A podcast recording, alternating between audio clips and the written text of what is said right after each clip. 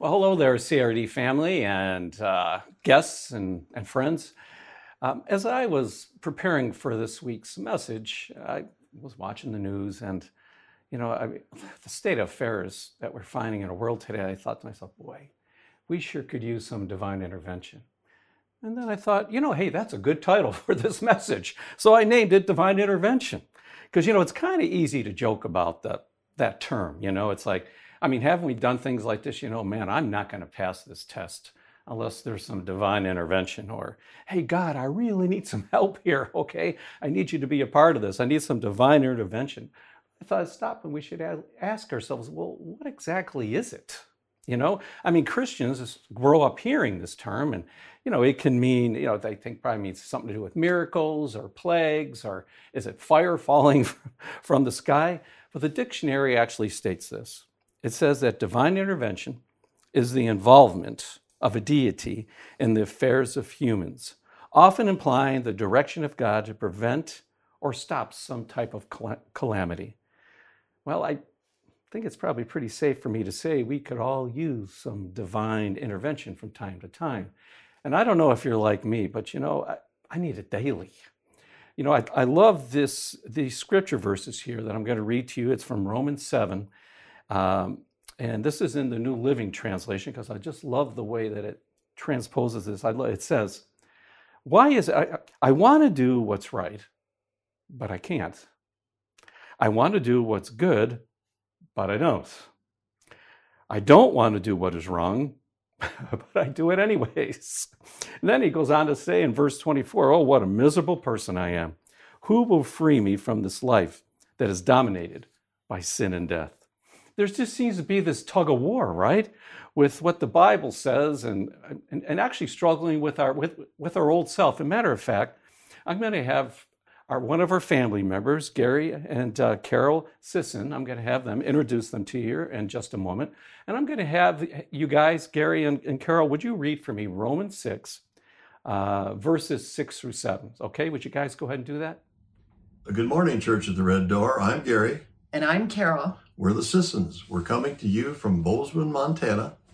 It's a small town in southwestern Montana, about an hour north of Yellowstone Park. We're surrounded by mountains and enjoy it immensely.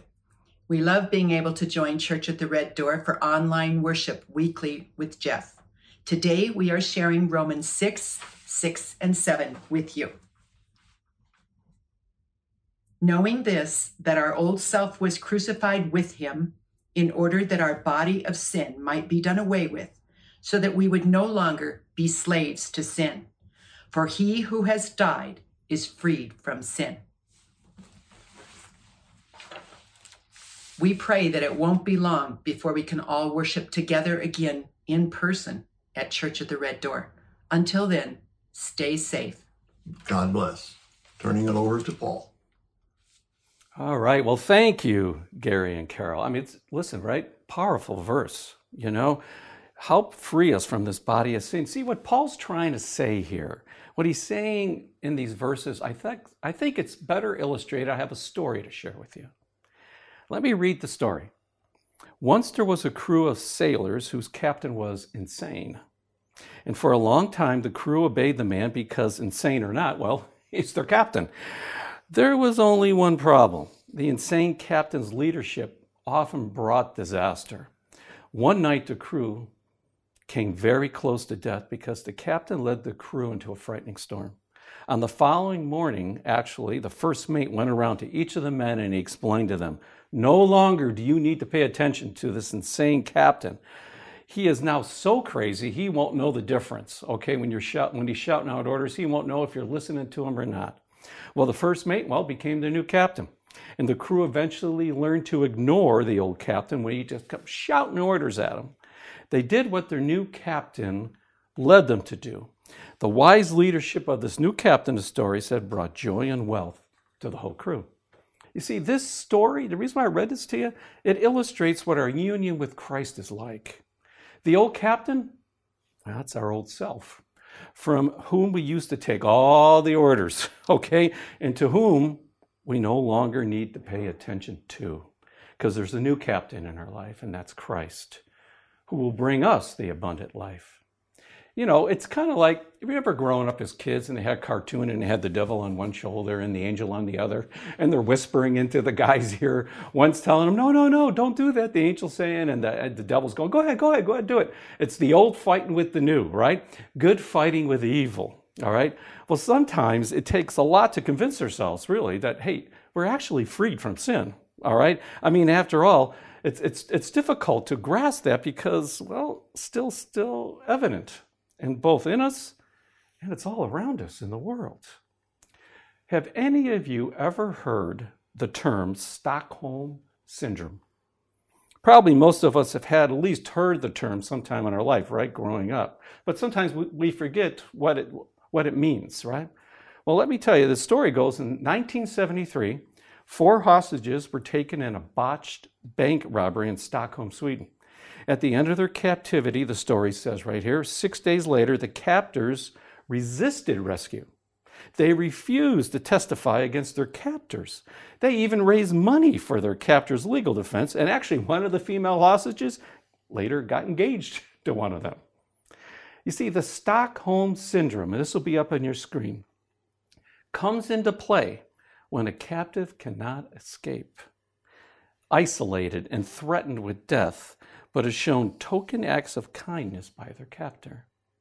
See, obviously, this twisted state of psyche got its name from the studies that transpired from this, which was in Stockholm in Sweden.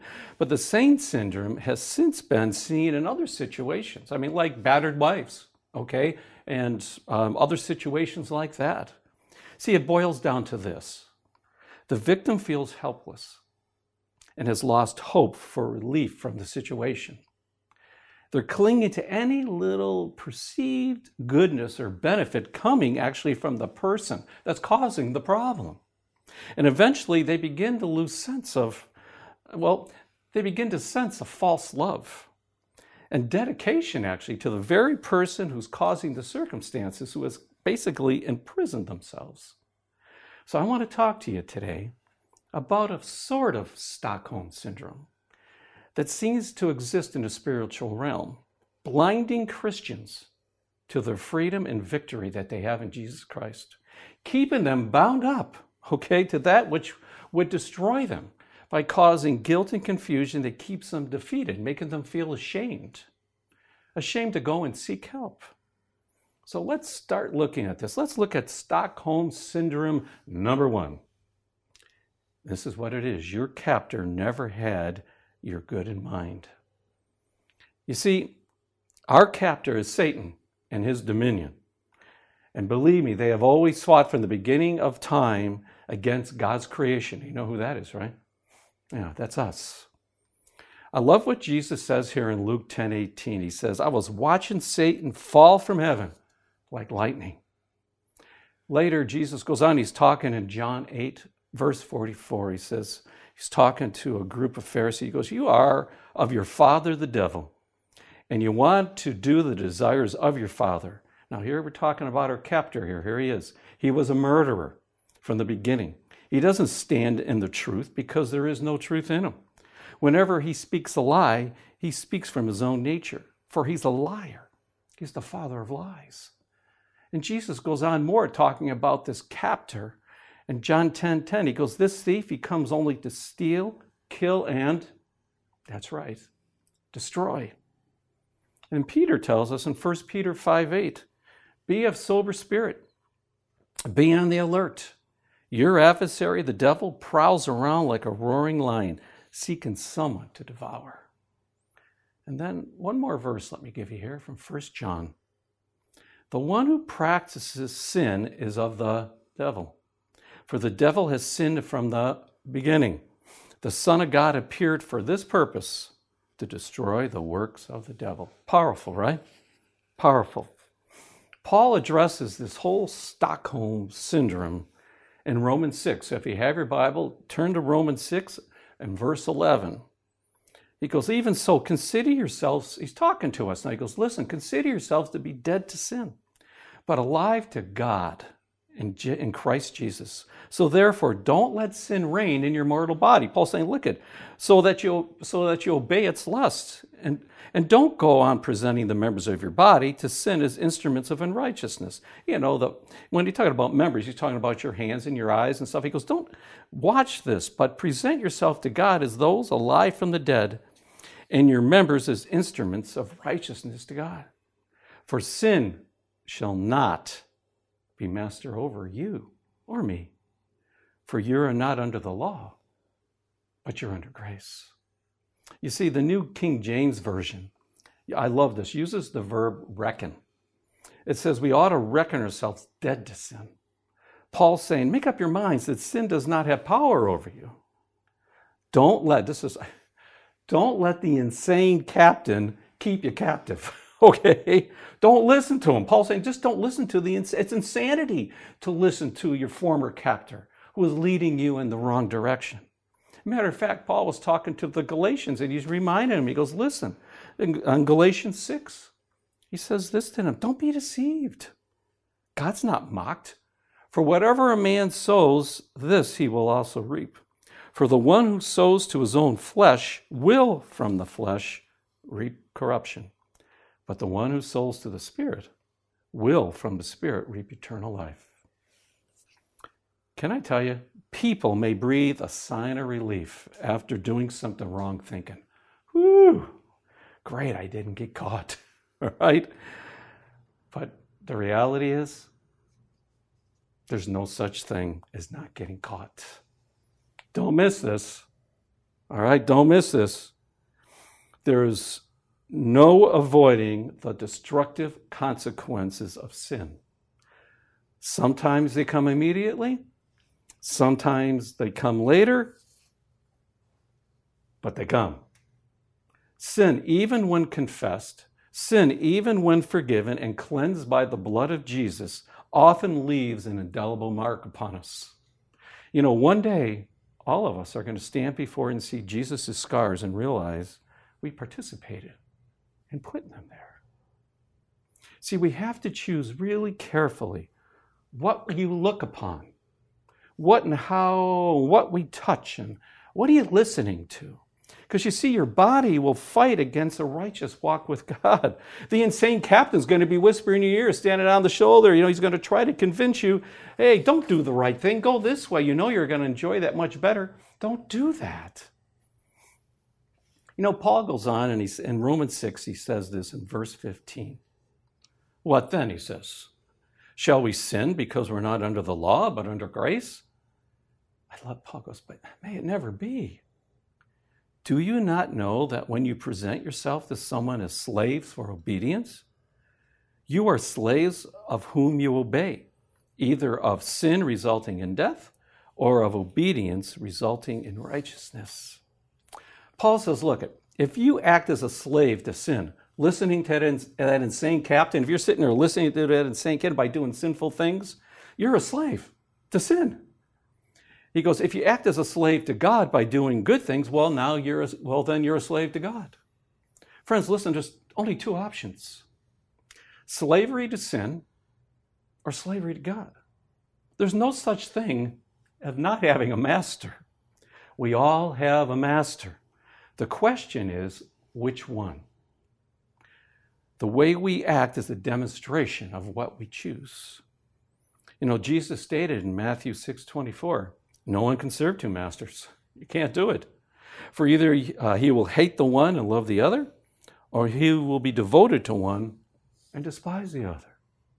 Listen, the law, what's so wonderful about the law is that it points out our sins and our weaknesses. And grace points us to our Savior and His strength. See, we're all under the grace.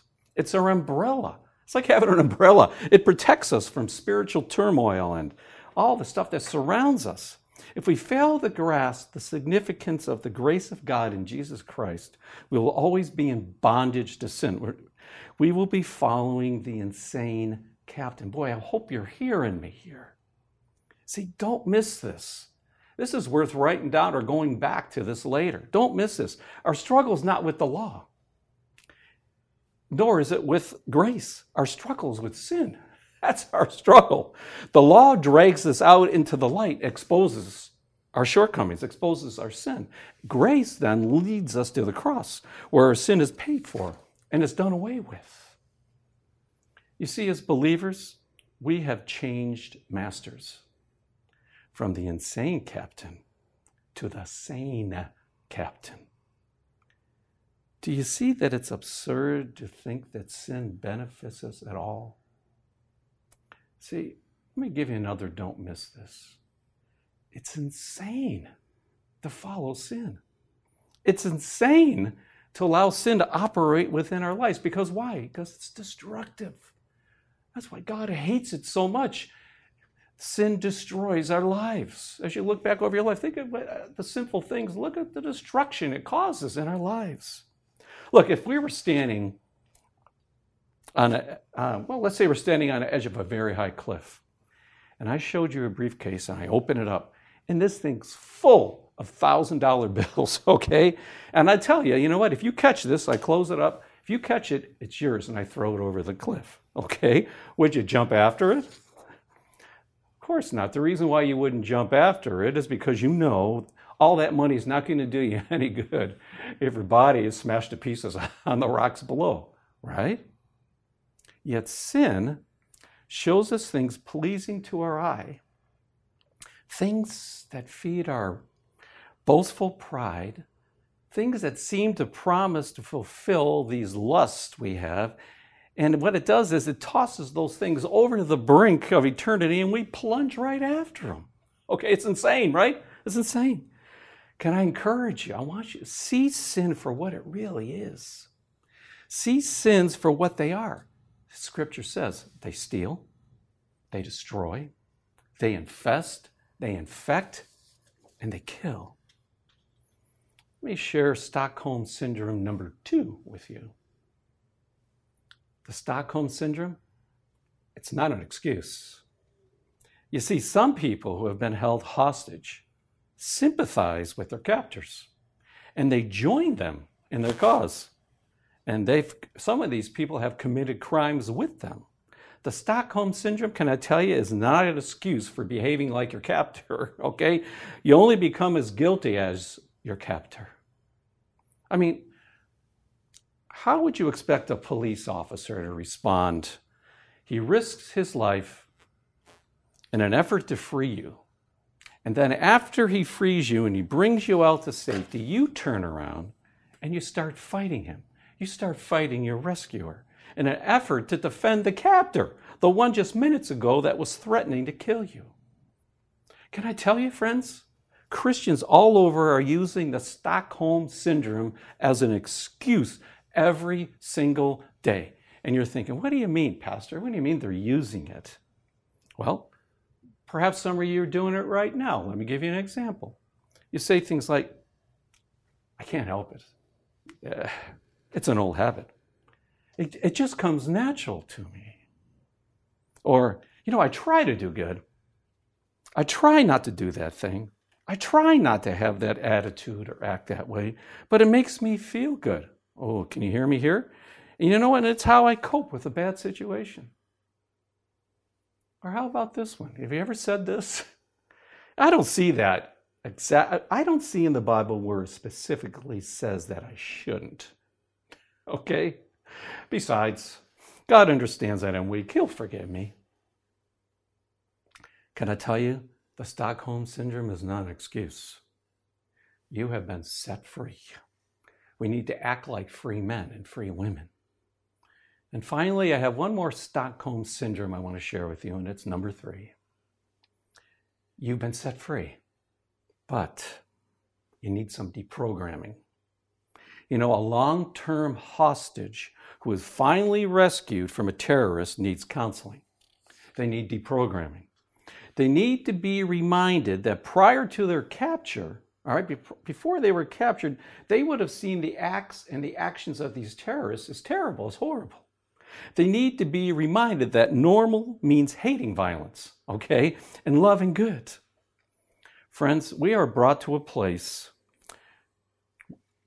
when we are brought to a place, when we recognize our sinful condition before God, and we accept the gift of Jesus Christ, the forgiveness of our sins, our shortcomings, can I tell you this is where we begin this new life? This is where we begin with the new captain of our life. As Paul states in 2 Corinthians 5:17, Therefore, if anyone is in Christ, he is a new creature. The old things, they passed away. Behold, new things have come. But, it's always the but, right? because the old man still lives in us, we find what Paul describes right there. I was just reading in Romans 7. There's the flesh waging war against the spirit. There's this battle going on, like I was saying, the angel and devil on the shoulder. The old nature, the old man, that insane man believes that the wages of sin is pleasure, right? The insane part of us, the old captor, sometimes we fall back and think, we think it's pleasure. The old man suffers Stockholm syndrome. Having been held captive for so long, we will fight to continue to serve the old captor. We will. We'll fight to serve the insane captain. It's that battle. We need deprogramming. Look at, we need to have our minds transformed. We need to set our affections on the things above, not on the things of earth. Well, then maybe you're saying, well, you know, Paul, I know you're right, but how do we get deprogrammed? Can I tell you, it's a process, and it's done through us, through the Holy Spirit. It's not a renovation of the old self. You know, like when you watch those home improvement shows and they take and they fix up these old old homes. No, no, no, no, no. Uh, it's it's not a renewing of something that has grown old and is broken. No, no, no. It's a regeneration. It's a daily cleansing, a purging, a deprogramming of the effects of a long captivity. You know, for many of us that have been um, were non believers for many years, like myself. I was a non believer for over 40 some years, can I tell you? I was in captivity a long time. All right? It takes time to get that captor out of my mind, the renewing of my mind. It slowly takes place. It's a transformation that the Holy Spirit does. Friends, believe me, Jesus has a reply to all those excuses that former hostages use. You know, like, remember the first one I talked to you about? Well, I just can't help it. Oh, yeah, you know what God says to that? 1 John 4 4. Greater is he who is in you that's in the world. Or remember, oh, it's an old habit, you know, it, it kind of just comes natural to me. 2 Corinthians 5:17. Therefore, if anyone is in Christ, he's a new creature. The old things passed away, new things have come. Or how about when you say, No, I try to do good. I try not to do that thing. I try not to have that attitude, but it makes me feel so good. That's how I cope with a bad situation. Romans 12, verse 1, Paul says, I urge you, brethren, by the mercies of God, to present your bodies a living and holy sacrifice, acceptable to God, which is your spiritual service of worship. Don't be conformed to this world but be transformed by the renewing of your mind, so that you may prove what the will of God is, that which is good, acceptable, and perfect. Or how about this one, the excuse? I don't see that in the Bible where it specifically says that I shouldn't. And besides, God understands I'm weak. He's going to forgive me. Okay, well, hold on. You ready? Hebrews 10, verse 26 and 27.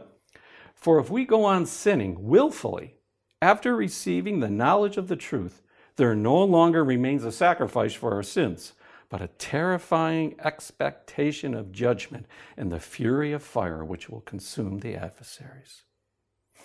I want to encourage you allow yourself daily, I have to do this daily, to be deprogrammed.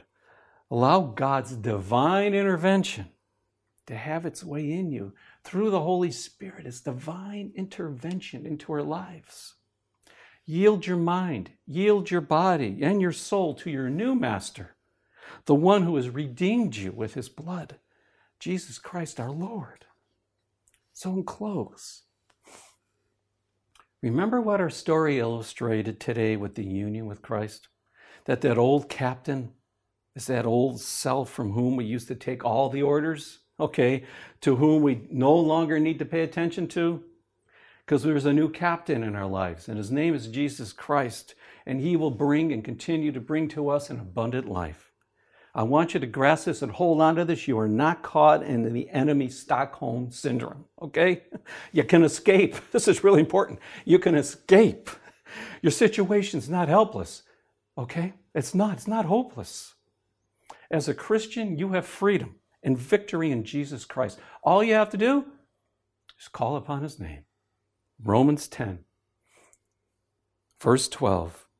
The Lord is abounding in riches for all who call on him.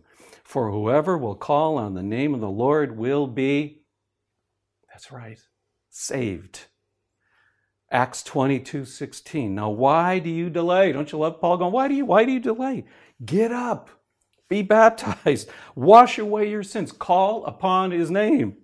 Christ wants you to enjoy the riches in our daily lives. Can I tell you, he's rich to us in giving us comfort and peace, love, hope, patience, kindness, endurance, long suffering, strength, faith, every positive thing that there is in the universe. And a simple way that we can experience these things in our lives, these riches, is calling on the name, O Lord Jesus. Calling on the name of the Lord, calling upon divine intervention in our daily life. Can I encourage you as I close right now? As soon as we feel like we're drifting, you know, we're drifting away. We're starting to hear that old insane captain now, not whispering, he'll be yelling in our ear, trying to get us to go the wrong direction. Can I tell you, this is the answer. All you have to do is say, Lord Jesus, help. Lord Jesus, help. No matter where we are, whether you call on him softly or you call on him loudly, he's always available, always available to you in your life. So, Father, we, as we close this morning, Father, we thank you. We thank you for your divine intervention into our lives, that you have sent your one and only Son to come into this world, to die for us, to break the, to break the ruling of that captor that is that has had a hold of us for so long, that there is a new way to walk, that the old self is slowly being put away so, Father, we thank you for that. And for all of us here today, Lord, that are struggling, working through with, the, you know, the devil on one and the angel on the other. And Father, we just ask for your divine intervention in all of our lives. May your Holy Spirit empower all of us, Father, to continue to walk in, in your light, Father. Guide us, direct us, and lead us. Give us eyes to see and ears to hear. And uh, all of God's people said, Yeah, that's right. Amen. God bless you.